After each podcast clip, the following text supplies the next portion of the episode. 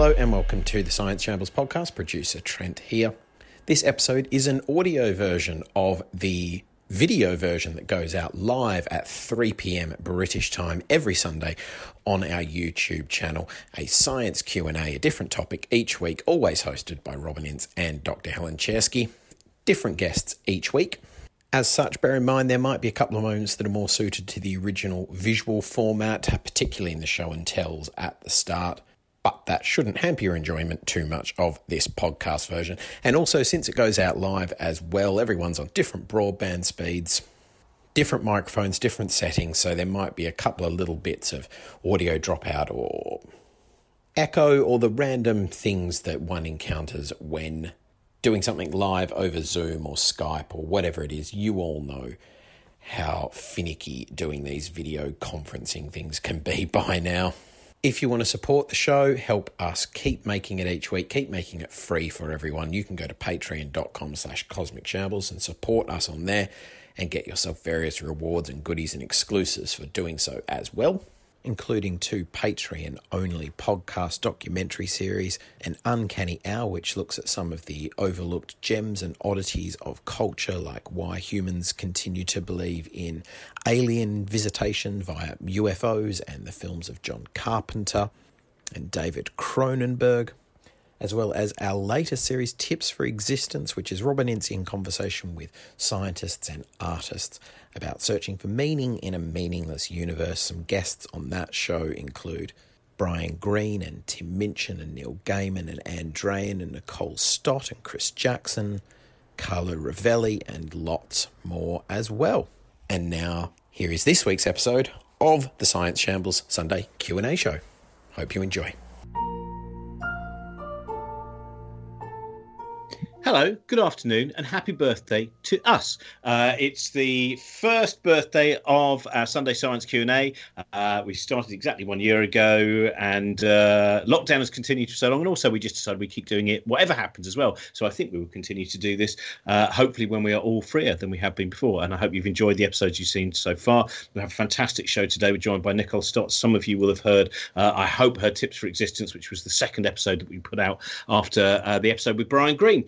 And uh, today, if you have any questions, it, it, they can be questions about space exploration, they can be questions uh, about engineering. Helen, of course, is with us as well. So that any kind of shortfall that we find, Helen will be able to uh, fill in that. Uh, that, that, does, does, of course, mean, mean as you, in fact, last week we didn't have any questions about whale poo, which was oh. somewhat anomalous.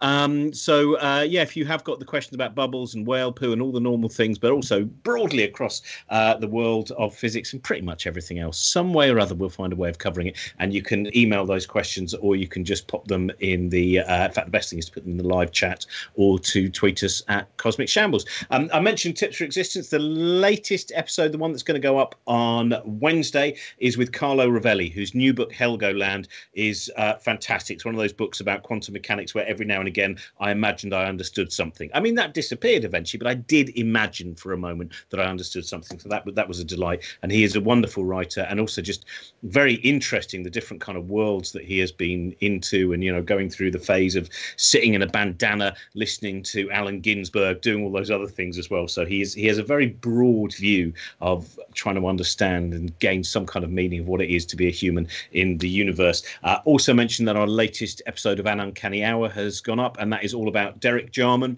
and the film Jubilee. And for that we're joined by Richard O'Brien and Toyah Willcox and John Savage and John Robb and Cosey Fanni Tutti and that is all available all that stuff's available at cosmicshambles.com.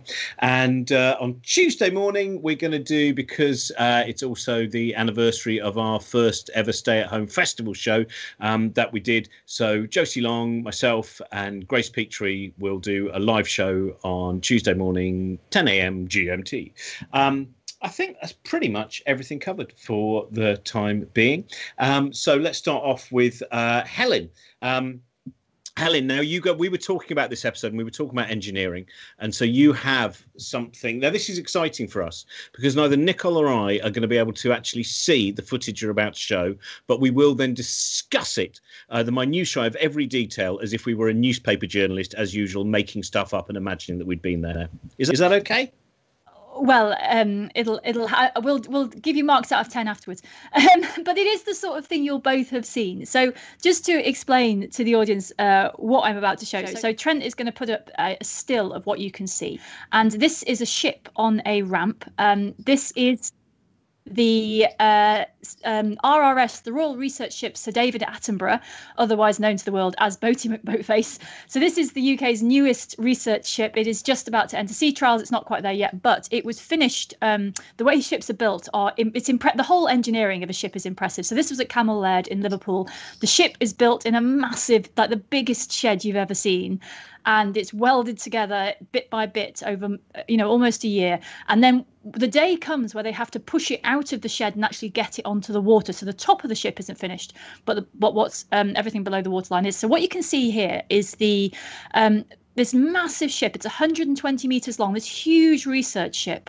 And it's on a slope at, at Cammell Laird this shipyard. And on the other side of the ship are the 3000 people who built it there's this really strong thing in Liverpool about the people who make this technology work. So that 3,000 of them are on the other side. All the posh people are up the um, the back of the ship. Um, and I'm on the, the side where you can see. And so what you're going to see is the moment the ship launched. Now, just some just some um, a little bit more you need to know for watching the video is that there is nothing holding this ship is on a slope um, pointed down towards the water. There is nothing holding it in place apart from two small chocks, and you can see there's some blokes hanging around near the bottom of the front of the ship. They are going to move this tiny bit of metal that is holding this gigantic ship in place. And there is nothing moving it apart from gravity. It's sitting on a layer of grease. And so what we're going to do is we're going to play the video, and what you're going to see is the guys move the chocks away, and then you'll see what happens when a massive ship goes into the water. So Trent is going to. I'm going to give you that countdown, Trent. So please start the video in three, two, one now. And so you can hear the guy in the background about to do the countdown. So here's the countdown. Three, two, one, launch. So he, he says launch and nothing happens, but you see that guy just run out to the side. He's just moved the massive metal. Now wait for this.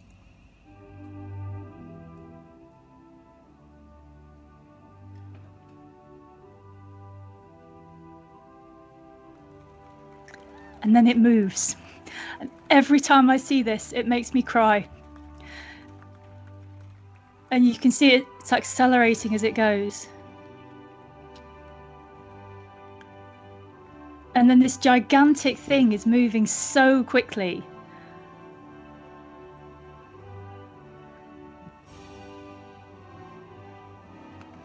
And then that's it, it's in the water. And you can see the tugboats on the other side are going to move around to it um, to actually get hold of it because there was nothing holding that ship in place. And the thing, the thing that gets me about that video, and I'm sure everyone else, I was there, so it's a bit different for me, is that it's so free. It's this massive object which is so free. There is nothing holding it, and gravity just and you can sort of tell how big it is by that pause. Anyway, so so I wanted to share that because I, I don't think many people have really seen that video like that because when they show you know all the press of it, they just go, oh, big ship went in the water, and they all focus on the splash. And actually, the thing that really showed the scale was was just that pause. So yeah, that's what I want to show everyone.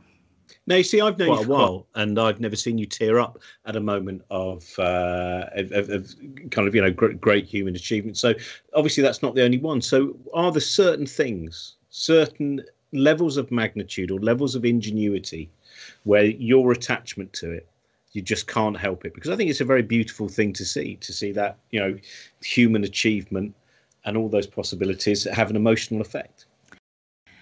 I think it's the simple things. So one of the nice things about this launch is that you know people will talk about the ship and the ship will go and do its research things, and everyone makes a fuss about the ship. And the fact that on the other side were standing the people who built it, like they had stood in a shed, like when there was nothing in the shed apart from just bare concrete, and you lay the keel, and every single bit of that ship was welded by a human being and the humans made it bigger and bigger and bigger and bigger. And you know when i was there what filming it being um, i was the only person allowed to film on it while it was being built. And you can see that they're put they're welding things in that will never be seen again basically because they're then covered up by all this other engineering. And so part of it was the scale of it and part of it was knowing what was inside it knowing what it represented that it was this kind of shell with the work of so many people. And yeah and and i think and it was the quiet there's something i get, think the other thing often we don't do with big engineering is we don't we're, we're so busy shouting and you know like playing mm. anthems and sort of making a lot of noise that we don't often just be quiet. And there's a very different way of looking at something when you're silent. And i think that is something we engineering is always doing something right?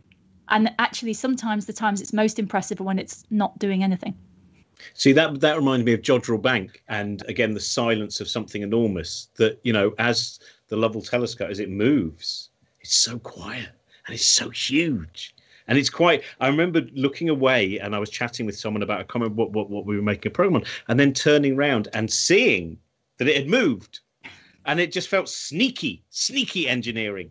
Um, Nicole, uh, we're talking of of you know magnificent. I, I, think, I think something, something like, like, the space, space shuttle, shuttle is, you know that that that is. And, and, in fact, you know, most launches, I, I, think when we see going to space, there there is something which really connects with. And, and you were the last ISS astronaut, weren't you, who came back on the space shuttle? Yes, I was, and uh, I don't know. As Helen was talking, all I could think about was that that feeling, both watching uh, launch, but also being in the crew module of, of the shuttle for a launch where I yeah, I don't know, you have this over a hundred foot tall vehicle at the launch pad. It's made up of the solid rocket boosters and that orange tank and the space shuttle itself. And it I mean to me it just looks like a work of art, just beautifully you know, standing there at the launch pad, and it's only held to that launch pad by eight bolts. There's like four bolts around the base of each of those big white solid rocket boosters, right? And I don't know, there's something about that stillness, like like you described too, that just and the imagination, I think, of the power that's that's there and then you know the engines light and the whole thing twangs as that nasa you know technical term you know the thing rotates and then comes back to vertical. And then you wonder where that stillness went right? It just goes from this ginormous beautiful compilation of engineering that was just standing there still to you know going someplace super fast and yet, as you watch it lift off the launch pad, it was like it was in slow motion, like this, you know, this seven million pounds of thrust lifting it off the launch pad. It's like it was just kind of lumbering, you know, to get out of gravity and into space. And yet it does that in, in eight and a half minutes from the time those engines light to, you know, you are orbiting in space at 17,500 miles an hour. And I just, as Helen was telling the story of the ship, uh, that's I mean that was what was going through my mind too was this stillness that transforms itself into this you know almost unimaginable power and beauty that um, you know that then in in both from the ship and that shuttle something good is going to come from it too is what I really love. Do you remember the first because obviously you, you were an engineer at NASA for a long time before you then trained to become an astronaut. Do, do you remember the first launch that, that you saw? I do. I actually was um, just out of high school, and I remember STS one. My uncle worked over uh, at the Kennedy Space Center at that time frame, and so our whole family went over to watch it. We were on the top of some apartment building across the river, watching it, and yeah, I don't think it ever disappoints. You know, you feel that same, and it, the closer you can get, of course, there's the rumble. Helen, I'm sure there was like the vibration and sound that went along with that as well. But just how your body feels it, but but even more than that, just kind of the emotion of it. This, oh, which is why I think Helen is probably shedding the tear when she sees this again too. Right? Is that there is emotional power in it as well. There's a wonderful thing about maybe perhaps you know this. So I was once filming with uh, alligators just outside Kennedy Space Center. So there's a swamp there with alligators, and the the way the alligators uh, there's a mating call that the males do, and it's got two parts. It's got a bit where they vibrate their back, which is um, in the uh, the range that we can hear, and then they do this underwater thing, which is infrasound, which we can't hear. But once when the males, it's so it's a mating call. But when the males hear each other each other doing this infrasound, they start to copy each other um, and they all start making the mating call. But when there's a launch, all the male alligators feel the vibration and start making their mating calls. which is just I just love that the idea, like exactly that infrasound that you were talking about that has. Yeah. You know, it, it maybe goes... there's that's why there's so many alligators around the Kennedy Space Center. Uh, I've never seen anything launched at the Kennedy Space Center. All I've seen at the Kennedy Space Center is Duran Duran. uh, I saw them on the, the, the anniversary of Apollo 11, and I sat on Cocoa Beach at exactly the time that the launch would would yeah. have happened, and and it was you know had quite a kind of interesting psychogeographical effect. And uh, then uh, later on, I realised I'd only just arrived because I was uh, had gone I'd got the timing totally wrong. So as I watched this kind of ghost, and, and I timed it so perfectly, I could see it so vividly, and then the whole thing had even been a sham in my imagination. Um, you've got a show and tell, haven't you, uh, for us, Nicole? It wouldn't surprise me if it's I... behind you. It, it is. I, I, didn't want it to be so obvious, but it is quite obvious. Um, so I hope, I, I think you can see. Full art spacesuit. Uh, this one is named Exploration. And um, I, I, know it's hard to see the detail, but each of those little patches is an original painting by a child in either a hospital or a refugee center around the world. We've got kids from over 50 countries um, involved with this suit and our spacesuit company. I will say the spacesuit company, ILC Dover, who built, designed, and built the suits that walked on the moon, the suits that are being used uh, on the International Space Station right now, and they have two really amazing suits for future space exploration as well. They have, since the very beginning, volunteered and quilted together these art spacesuits. Um, a couple of them have flown um, to and from the space station and we've been able to do video conferences with the kids.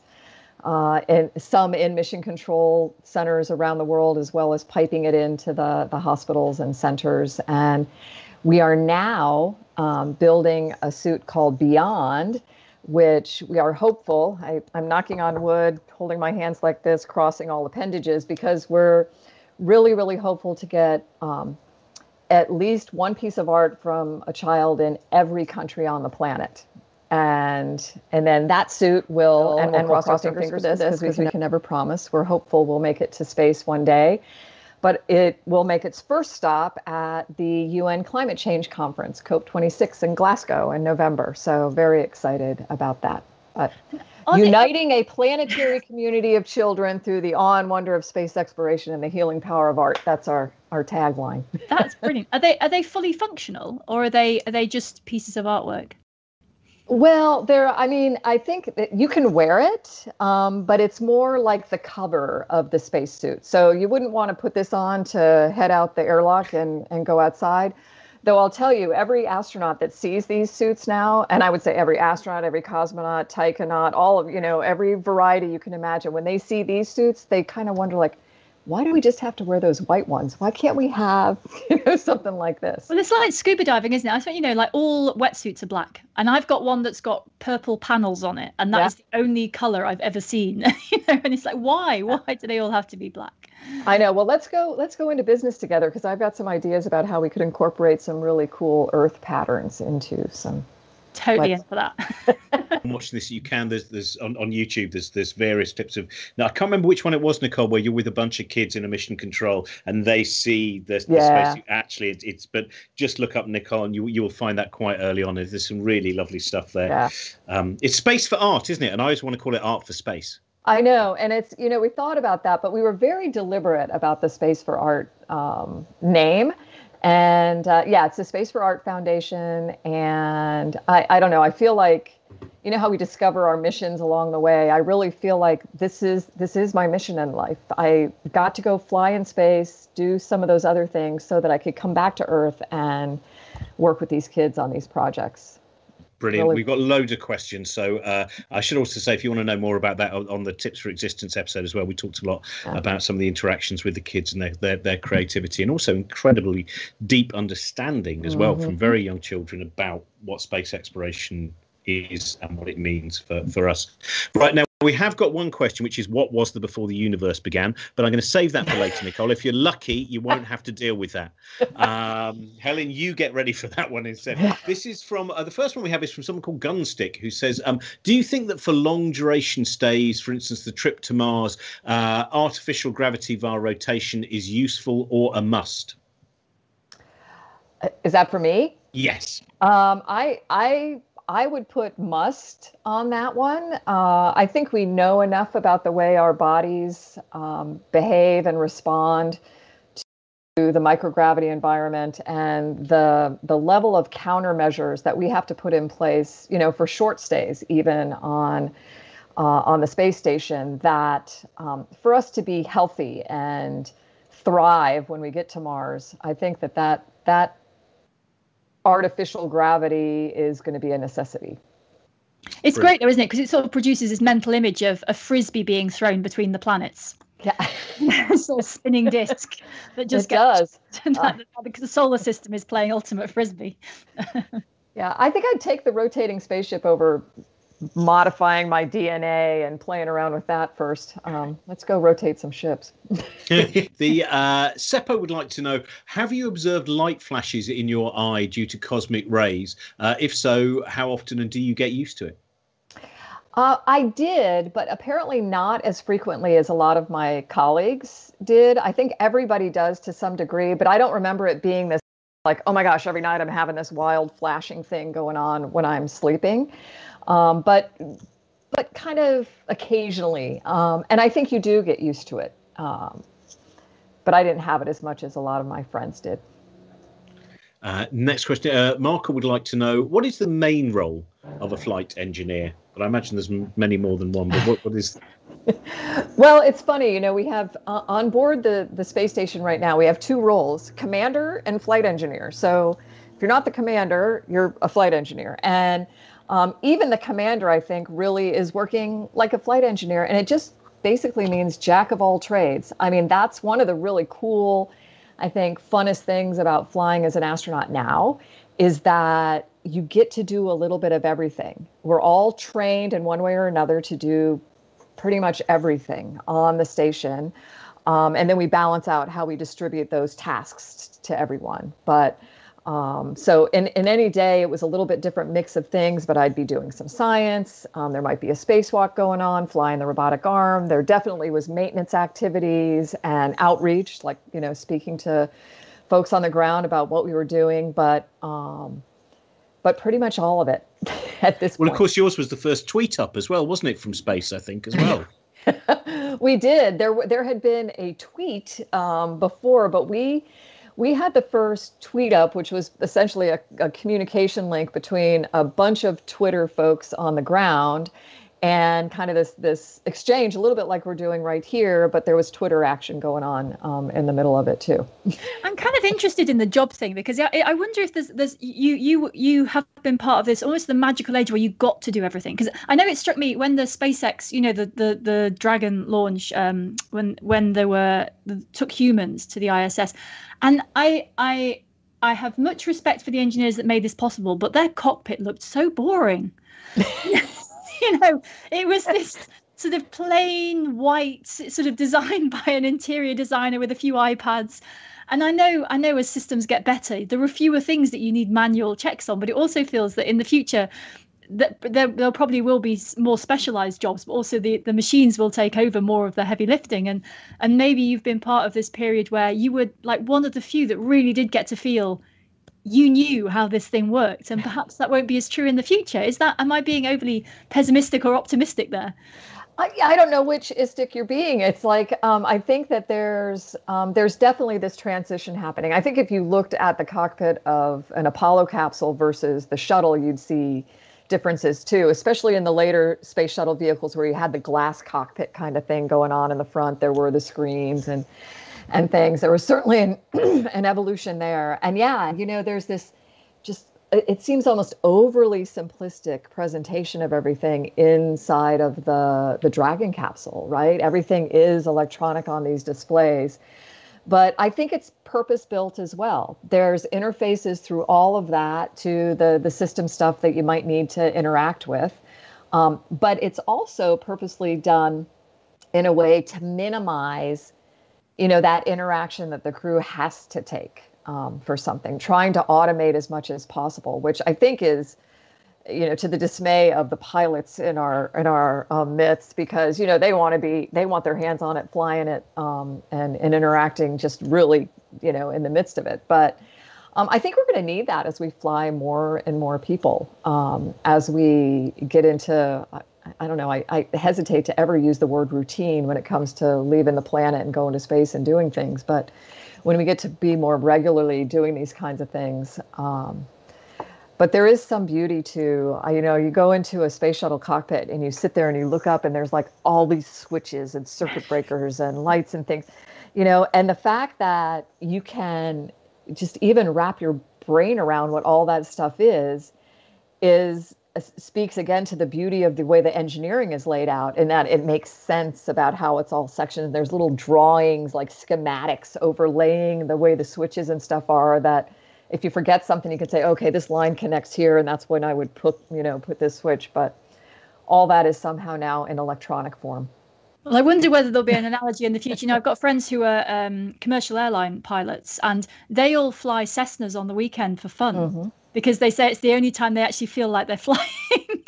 right. Um, right. So, yeah yeah i agree it's it's interesting that that uh, kind of that human interface to it how how it'll change you know mode of transportation versus being part of the transporting um, and it all and enjoying it and it makes me hope that we don't ever you know this will seem a little bit of a stretch but you know we have these beautiful windows on on the station and on you know the shuttle had really great windows. The dragon capsule has these great windows. I hope we never get to the point where we're so separated from this fact that we're flying in space that we pull the bi- you know the shades down to watch the movie kind of thing when what you have outside is is so spectacular so I love that image that Helen's kind of given there of just that, you know, in the old days, Saturn V had a proper gear stick, five gears reversed, and then they made it automatic, and everyone was like, oh, it's got boring, hasn't it? Um, Paige, uh, who is seven, hello, Paige, thanks for joining us. Uh, Paige would like to know what are some of the things you can eat in space, and do you get dessert like ice cream? Because I presume granolas a no generally, isn't it, in space? yeah, anything that's kind of tiny and floaty, you know, because we can't, that you can't, um, contain. Uh, we don't normally get to have like we don't we don't have um, bread bread on space station or on shuttle. We didn't have it on shuttle because it's so crumbly that you know if you imagine all that kind of stuff getting into the air and getting in your eyes or you breathe it in or it gets into the system stuff that's not that's not good so we would use tortillas um, for any anything uh, like the bread substitute but it's fun because you can pretty much eat anything it's just not necessarily in the form that you would eat it down here. So um, a lot like camping food, you know, packaged camping food, dehydrated. You know, we've sucked all the water out of it for a couple of reasons. I think because it stays on the shelf longer, but water's heavy. So to transport that space to space, you want to you want to make things as light as possible. But Paige, it's a great question because on the space station we have our our international partnership and that means we get food from all different countries on board the station. And my favorite dinner was um, the Japanese curries, and I loved the the Europeans sent this um, really delicious um, mushroom pate, which was just basically ground up mushrooms with vanilla and hazelnuts in it. It was so good. And then of course we get things like M and M's that we can't call M and M's. We have to call it candy coated chocolates um, because you can't say the word M&M um, because then you're advertising for M&Ms. But um, the other great thing is they pretty much plan dessert for every meal, even breakfast. Wow. You, what, is there anything you miss? Breakfast dessert. Tell me about breakfast dessert. I want to know about that. well, it's pretty much the same desserts you'd get otherwise, but it's like thrown into the, you know, like allocated as part of the breakfast, um, you know, mix of foods. Um, they're really concerned about you not losing weight up there, about you maintaining muscle mass and you know your your bone density and your you know that you don't lose weight. So there seems to be, in my mind, a kind of exaggerated um, requirement for calories. Which, if I had eaten as many calories as they suggested I do up there, I would have come home and like much rounder than I went. Um, but uh, that's yeah, brilliant. Those, those little brownie things seem to be in everything. that thing where you feel like there is definitely some families where you know we all know you go to that fam that you know that part of your family and all they want to do is feed you and you'd think that space would be the furthest away you could get from someone con- continually wanting to feed you. Nope. No, they want to feed us. They want to feed us. That's a terrifying. Uh, I'm afraid Nicole can't come back now because we yes. can't get her through into the. Yeah, you're, you're, people end up being trapped and becoming a circus sideshow. Yeah. Um, Alex, who's age seven, says, uh, "What do you do to relax in space? Do you have things like Netflix or TV?" Yeah, well, you know, the number one thing that you will find astronauts doing when they're relaxing in space is they will be floating in front of a window somewhere, just earth gazing, taking pictures, appreciating that view out the window. Um, I don't know if they have Netflix up there yet, but they definitely even even in the old days, you know, 10 years ago when I was there, they would send up um, TV shows and you know li- you know movies and stuff for you to watch. So um, we had that. Everybody had a playlist, you know, music playlist that um, you know that you'd hear music going on throughout the station all the time. And and then you know um, there's been musical instruments up there since the very beginning on the station. There's a keyboard and a couple guitars, and I think Cady left a flute and uh, a crew recently did a little jam session and um, they had all those instruments out, but then one of the crew members had an empty solid waste container that they were using as a bongo drum, I think. And so that kind of thing. My friend Karen sewed and quilted um, while she was in space. Uh, I did a little watercolor painting while I was there, but I think this you know the longer we live there there's more of this kind of the humanity of of us there as well, the human and human in space flight. And um, I think that's just going to continue. The farther we, you know, travel from the planet, we're going to have to really be very, I think, conscientious about taking that human side of us with us. I love that upturned bongo drum idea. There, the, yeah. the beatniks have taken over the ISS. I can't believe it. Um, yeah. Lauren, this actually carries on from what we were just saying. This is from Lauren, who listened to Tips for Existence and says that uh, um, on that you uh, talked about how hard it was painting with watercolors in space. You were the first person to uh, paint in space um, because the water droplets keep floating away. I found myself wondering how, when you're actually painting, it doesn't just run off the page or canvas as well. Also, was there a specific reason that you chose watercolors?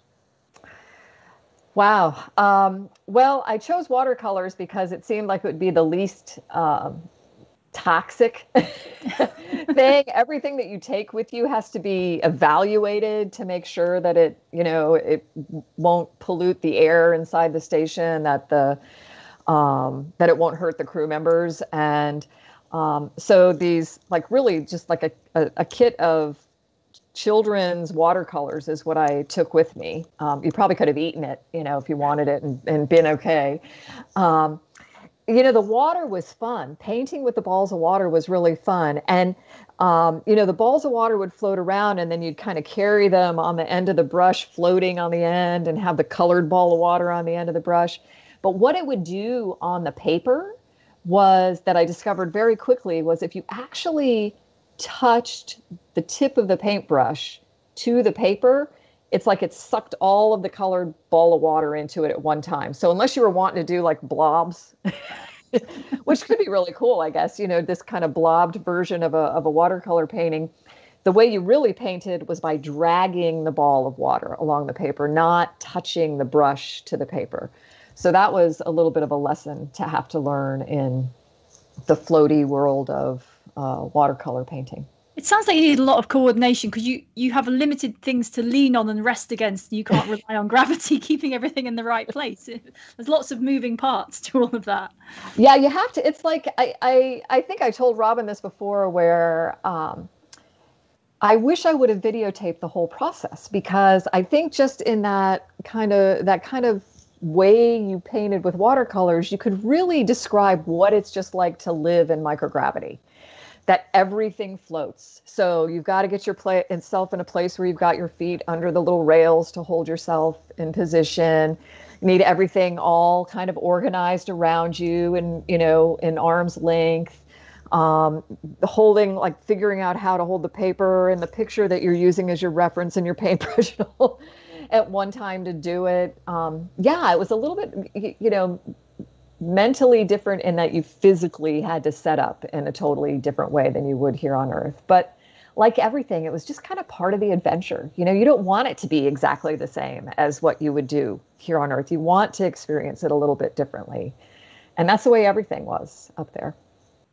Brilliant. Thank you very much, by the way, for all your questions. We have loads of questions coming in. As I mentioned before, you can uh, either pop them in the live chat or just tweet us at Cosmic Shambles.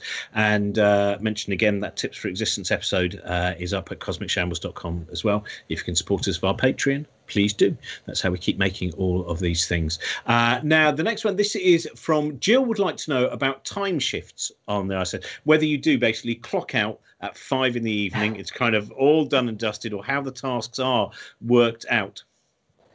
Well, uh, first of all, I'll just say we we are on a 24-hour clock, um, but we set our time to GMT. So we work um, we work to GMT. That seemed to be a good balance between, you know, for all of the different international partner countries to work together, um, you know, throughout the day, and um, the the ground our mission control folks, man, they plan the day out. It's like in five minute increments um, from the time you get up in the morning till the time you go to bed at night. Um, there is eight hours allocated for sleep, and they have meal time set throughout the day. So that's really good. But in between all of that, it's, you know, that mix of what we talked about before of science activities and maintenance and major tasks like spacewalks or flying the robotic arm or crews arriving and departing, that kind of thing. And um, it's it's a very very busy um, busy schedule up there. And so you're really kind of happy when the end of the day comes. and you know you're turning all the cameras off and you're floating around the dinner table with your crewmates and then everybody finds their way to to a window to um, to a phone you know a computer to call home and talk to family, and which is nice. We have that opportunity. The communication setup is really good to be able to talk to friends and family at home, and um, and then just kind of you know experience it to be living there, not just working there too. And how much do, do, you ever feel time for rebellion? Because I know when I've been in environment, you know, so I've worked on ships a lot, which is mm-hmm. not not the same, but it's got some elements, some oh, of the it's, yeah, it's elements, right?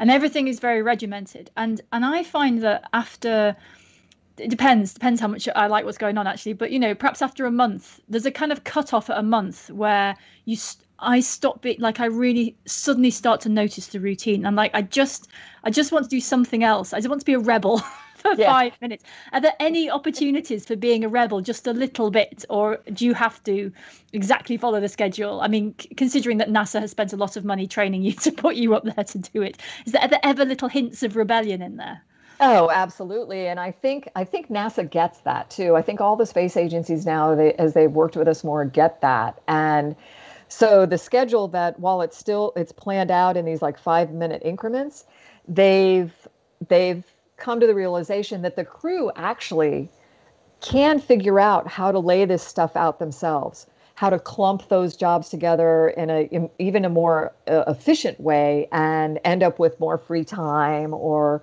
um, you know, get things done even even better. And so there's a little bit more flexibility in that now, even though they will still continue, I think, to to schedule it that way. I think the kind of the rebellion stuff that I saw was um, in the way we would move through the station. And I think it was just taking advantage of this really cool environment that we were in. It was like, yeah, I need to get from the lab module down to the service module to do this job. But you know what? I'm going to roll and flip and fly to get there, you know? And I'm going to stop at that window and take a few pictures before I, you know, get to this next task. I'm going to have a little conversation with my crewmates on the way. You know, stuff like that that doesn't seem, you know, aggressively rebellious, but there was just something liberating about it to be able to behave that way in this really unique environment. Now, here's a nice specific one. Mike would like to know what's that cool looking science fiction figurine that you've got behind you? I think over your, on what would be your left shoulder. This way? Yeah, yeah. there's one right behind you, and Mike is fascinated to know what that is. Is it I think the, the I think the lower one by the kind of picture yeah, that by looks the painting. Yeah, just by, by the, painting. painting. Oh, here, hang on. Let me see if I can do this. So, is it look like a sculpture almost? Yeah, yeah, yeah. kind of. Yeah, yeah. Yeah. Um, so so there's some rocket ships up in the you know like retro-y looking um, kind of sci-fi rocket ships up in the bookcase, and then if I come down, I could wish I'm not going to be able to move my arm the right way. This way, and just above it there's yeah. a yeah, there's a sculpture here. I'm going to see if I can move and if this will work at all. Just unplug the thing, but a little bit closer. Let's see. This guy here? Yes. Yeah, I, I reckon Yeah. that's the one Mike means.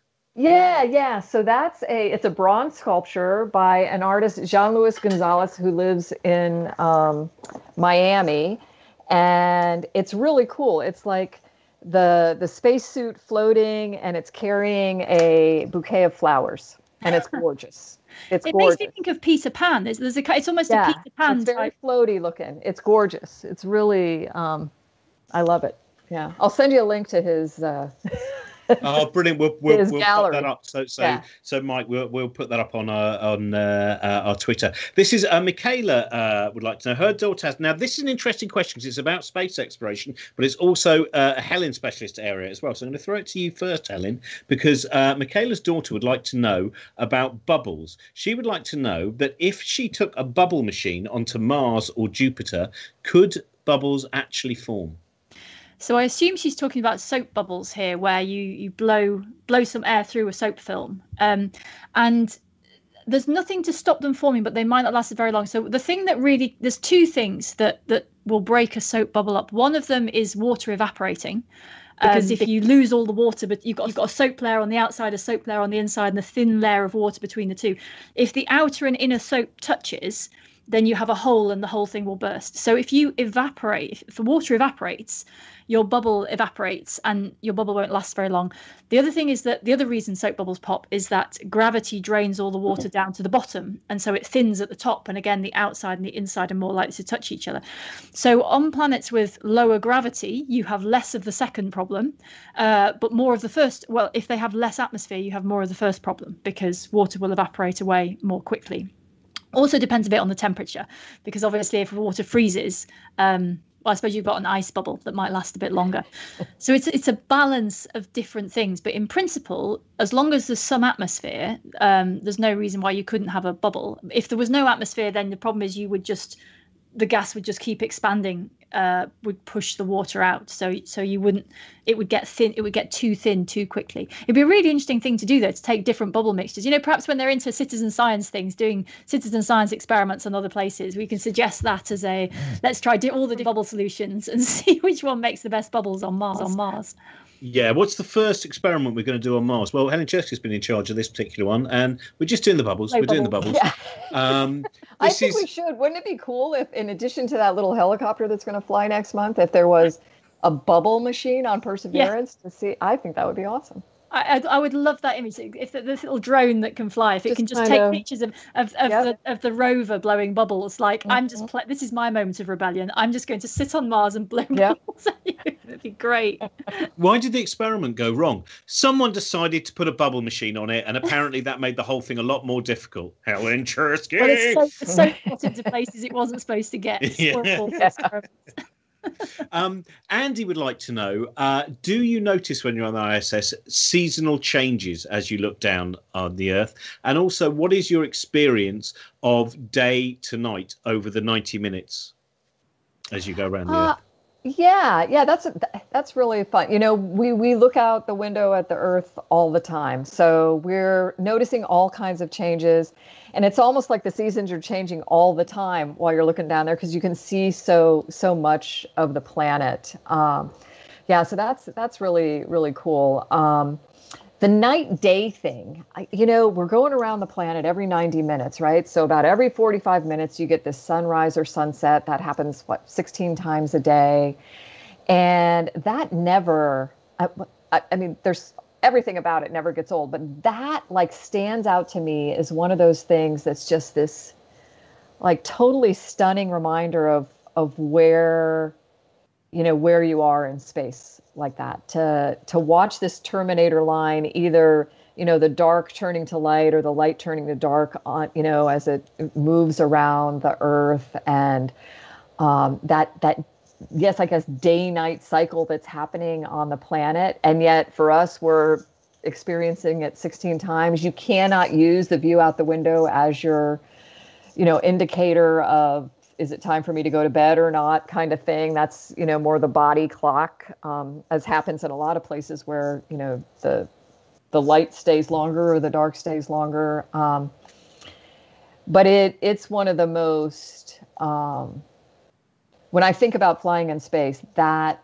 day to night kind of thing, sunrise, sunset is what stands out, you know, absolutely the most to me as a reminder of what it was like to be there. Does that mess up your circadian rhythms? I mean, do you sort of have problems going to sleep at the right time and all that kind of thing? No, not really, because the windows aren't big enough to be like, wow, blasting light in and then dark for 45 minutes, you know, every 45 minutes. Um, we're really in control of what the light is like for us. And I think that happens a lot, you know, when you're submarines for sure, you know, when you're locked in a ship, if the weather's bad or something, you just got to kind of control that yourself. Um, when you first get there, I think between the excitement, the adrenaline, and that you're now on GMT, if you weren't on that before, there's a little bit of a you know, of a shift of a kind of jet laggy feeling, but you get over that pretty quickly. And on station now, they even have the lighting systems where, you know, a couple hours before bedtime, they start shifting it to more of a red light. You know, in the morning, it's the the blue light comes on to help you wake up, and then the white light during the day. And so they're trying to incorporate things like that to really to help with that too, if people do have issues. But um, it's not because of the light coming in and out of the windows. They're not big enough yet. We need those big, like what I can't remember what that movie was, where it's just like this wall of windows, you know, you know with your ship. One day, lots of them, yeah. Jane's got a, a, a similar question, I think, about ad- adapting in some ways, which is she says she's heard a lot of astronauts saying that they adapted quite quickly to being in such a different gravitational atmosphere, but they found it much harder when they returned to Earth. That that took a lot longer to returning to that sense of normality. How did you find it? Um, I for me it was pretty much it was kind of equal on on both sides. Um, what I think is interesting about that is that they still haven't determined they haven't been able to like look at a person you know their shape the experiences they've had how their body responds here on earth to you know going out on a boat in really bad weather or flying in an airplane and doing provocative things. You know how you respond here on earth they haven't figured how that equates yet to going to or coming back from space which i think is a really interesting thing you know that we don't know. That tall person that tall skinny person is going to you know respond better to get into microgravity or coming home to gravity. Um, i was really fortunate. I felt great when i got to space. Um, could not wait to eat my peanut butter jelly sandwich that they packed for me in my little travel kit and um, felt pretty good when I got home. Um, when I got home, it was more feeling really, really heavy. I think that's common to everyone. And then pitch, like if I moved my head up and down, the whole, you know, the whole world was spinning for about a day. And I wish I could have gotten sick. You know, that kind of, you know, if you got mm. sick, you'd feel better feeling, but I couldn't get sick. Um, but it's pretty incredible how, regardless, even if it takes somebody a little bit longer on one end or the other, once they've adapted, they've adapted. And I, I think everyone I've spoken to is at least with the getting to space part of it, when they go back, it's like your brain just like switches, re- reprograms itself to, oops, I remember what it was like to be here and I'm going to feel good. Um, and that's a really good thing, especially if you didn't feel good when you got there the first time and then you're kind of dreading, am I not going to feel good again? And, and to know that you can get there and feel good. Yeah. What's it like though when you when you wake up? So you've spent you know four months, over four months, wasn't it, in on, on the ISS, and and that you know I even think just touring normally like I do, which is a very terrestrial form of touring. It's mm-hmm. very unadventurous. It's really weird when you actually find yourself back for a period of time in in in one place, which is your home. Let yeah. alone the idea that you've been in space and you've been looking back down at the planet which you are now lying on how long does it take to kind of just wake up and go, oh yeah, yeah, no, I'm home. It's fine. Yeah, this is normal. You know, it is it is very weird. I mean, I remember sitting on the runway and thinking, you know, especially after the first flight, it was like, wow, an hour ago, I was in space floating, you know, and now I'm I'm back here on Earth, and um, I think it I, I think it actually happened pretty quickly, and I say that because um, I I was fortunate to get some advice from people who had flown before, you know, and I remember getting off of the the shuttle the first time on the little the crew vehicle that takes us back to crew quarters and Peggy Whitson was there. She was the chief of the astronaut office at the time, and she was on board waiting, waiting for us. And we just had this conversation, you know, about welcome back and hugs and all that kind of thing. But she said, she was all right, Nicole, you're going to get back to crew quarters and they're going to do all these tests on you. It's going to take a few hours. All you're going to want to do is go to bed. And she said, don't do it. She's like, I highly recommend that instead, just go, you know, take your husband and your son, grab, you know, Bruce, your physical trainer, and just go to the gym and get on the treadmill and just walk for 20 minutes. Walk slow for 20 minutes. Just do it. And she goes, You will be amazed at how quickly the little hairs in your ears and your brain and body just start to recalibrate to gravity. Whereas if you just go back and go to bed and go to sleep, you're just push, putting it off for another day, a day or so, and it's going to be more difficult to do. And I did that. All I wanted to do was go to bed. But I went and I got on that treadmill, and I swear, after 20 minutes, I got off that thing and I was walking straighter. I wasn't like just falling around the corners, you know, walking. I was turning around the. It was incredible how quickly that happened. So I am very thankful to Peg for that. Those um, words of wisdom. Gary would like to know. So I'm going to rattle through now because we yeah. might get through all the questions. We might not. Uh, would like to know, having flown both on Soyuz and on the shuttle, compare and contrast. What was the difference in your experience? Um, well, I trained to fly on both. I ended up only flying shuttle. I say only, I'm very happy for that experience. Um, and uh, just based on my friend's experience, um, there's kind of a difference like that, you switch it. Launch on a shuttle, really, really dynamic experience. On Soyuz, they even they like look at the clock and the altimeter to say they've lifted off. It's so it's in line, liquid fuel. I mean, they know they have, but it's a very different experience just on the launch side of things. Landing shuttle is like this sweeping, swooshing, you know, graceful, and then little chirp on the runway. Whereas landing in a Soyuz, and I'd imagine in the Dragon capsule or any of these capsules that we're going to have now that are either hitting the water or hitting land that way, is a much more dynamic um, experience. That is possibly the best euphemistic phrase I have ever heard for hitting Earth with a bump. it's, yeah. a dynamic experience, a more dynamic experience. like a car crash, yeah. yeah. Uh, Daniello says, uh, was wondering if you notice visible changes, uh, or indeed that whether it's easier, not necessarily you and your individual, but but over time, in terms of things such as uh, pollution and sea level changes, uh, how much that can be observed from the ISS. Yeah, I'm not so sure about like like sea level changes. I think there might be ways to look at coastlines and see that um, through like the view out the window or the imagery that we take. Um, everybody is is really really um, interested in and trying to document changes that you are seeing. Though there's like you know fires are very visible, big wet weather patterns are very visible um, deforestation, you know, just this stark contrast between a place that just looks like it wasn't supposed to be that way to this beautiful forest, you know, next to it. Um, you know, smog, dust kinds of things where you can see, you can actually see these sandstorm, dust storms happening, you know, in Africa that are, you see it like across the ocean and, you know, landing in another continent, you know, I mean, that's pretty incredible to see. Um, everybody that I know of wants to photograph the changes they're seeing down like um, Patagonia, glacial um, kind of activity. And I think, you know, besides just our own personal interest in it, that that photo documentation has become very useful. Um, in addition to like the satellite imagery that we get and stuff, um, to helping scientists track uh, the changes on the planet. Um, so we feel like we're part of that. We actually feel like citizen scientists when we're doing, you know, the photography, just our own Earth observation on station, because um, we think it can add value. Well, it's, it's, it's really interesting because the satellites are doing an amazing job. But the thing about the satellite data is there's too much for any human to look at. So it's all kind of being stored away.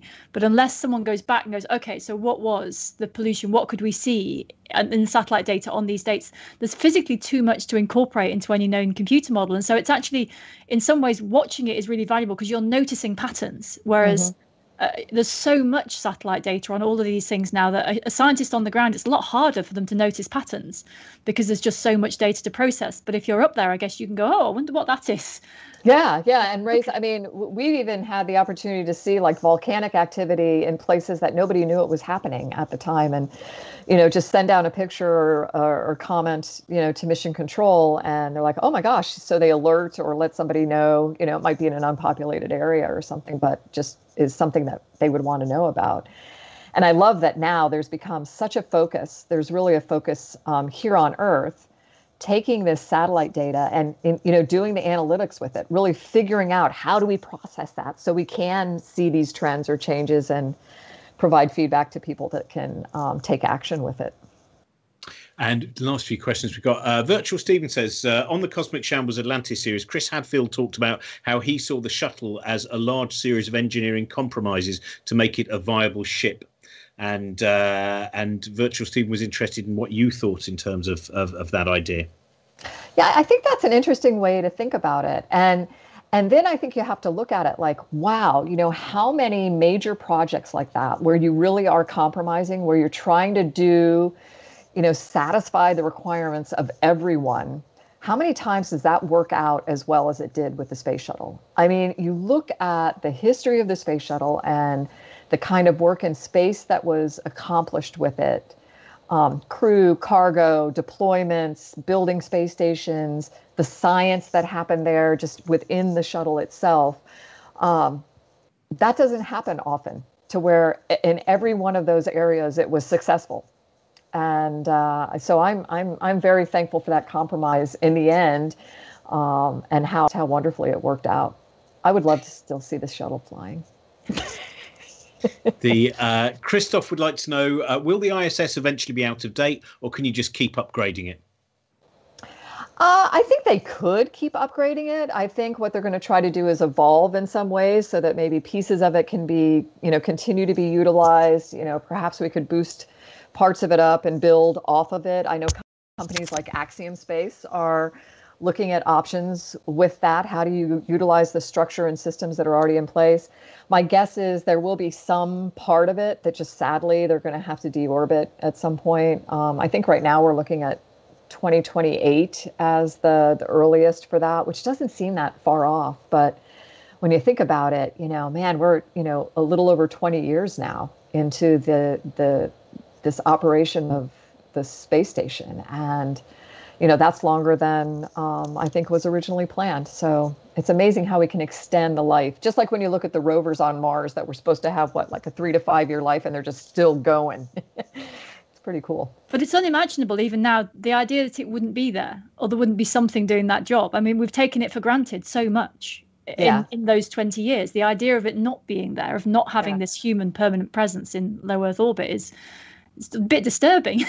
well, I think that's why it's it will be extended in some way. There will be other um, you know stations that will come um, you know even commercially. Um, s- sending ourselves back to the moon for permanent presence there is pretty exciting to me as well. Um, I, I I I like again I'm crossing all appendages and knocking on the wood and doing you know all the stuff that you would do to just really hope that we recognize this this value of that permanent presence.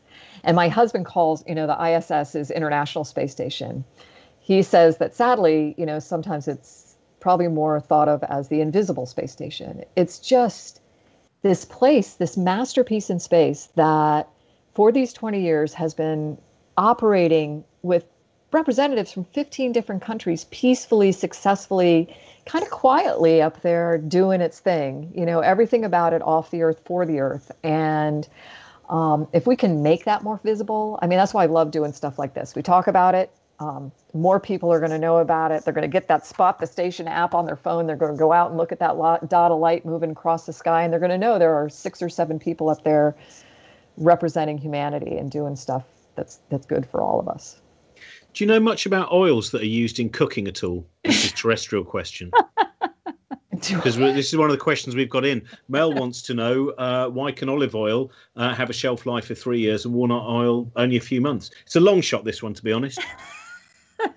I don't know. I do know that I have olive oil on my shelf that has probably been there for a lot longer than um, its shelf life, and it always seems to be good, but I, I have no expertise there. I'm sorry. right, we're gonna we'll be dealing. We promise you this next week. We'll deal with the walnut oil and olive Very oil good. conundrum. I've got answers to that for next week, Robin. I knew you probably would. And there's there's a bunch of questions we haven't uh, asked. Uh, we will roll over to next week, uh, just because we, we tried to deal with all the questions which were really specific for people who've been into space because we don't have them on as often. So that's why we did. Uh, so there are quite a few other questions that we've got. David will get your question. It I am listening. We'll talk about what we know about the beginning of the universe next week. Uh, final question from Scruffy Do is: What is the time zone that you use on uh, the ISS? GMT. Right. Yep.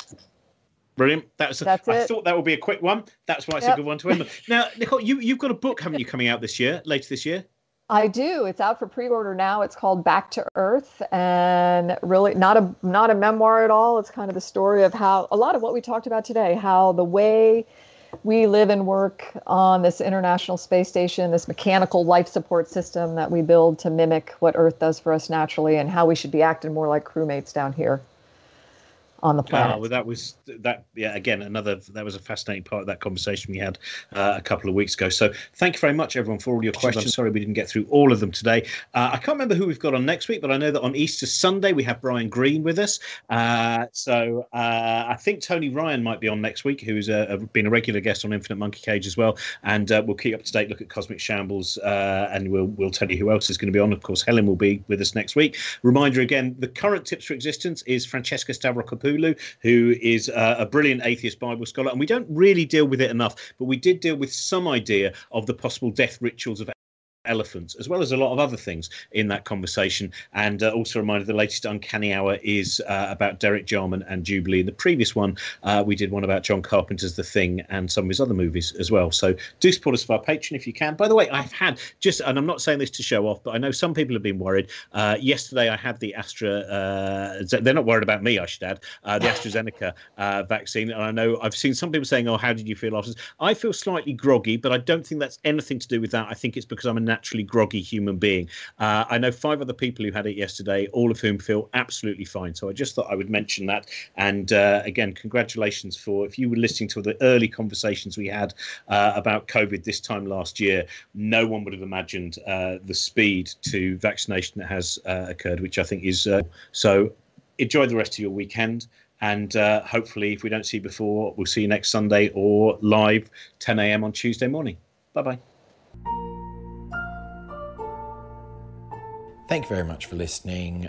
Support us at patreon.com slash cosmic shambles. Check out all the other stuff over at cosmicshambles.com. Follow us on Twitter at cosmic shambles or Cosmic Shambles Network on Instagram and Facebook. Bye for now. This podcast is part of the Cosmic Shambles Network.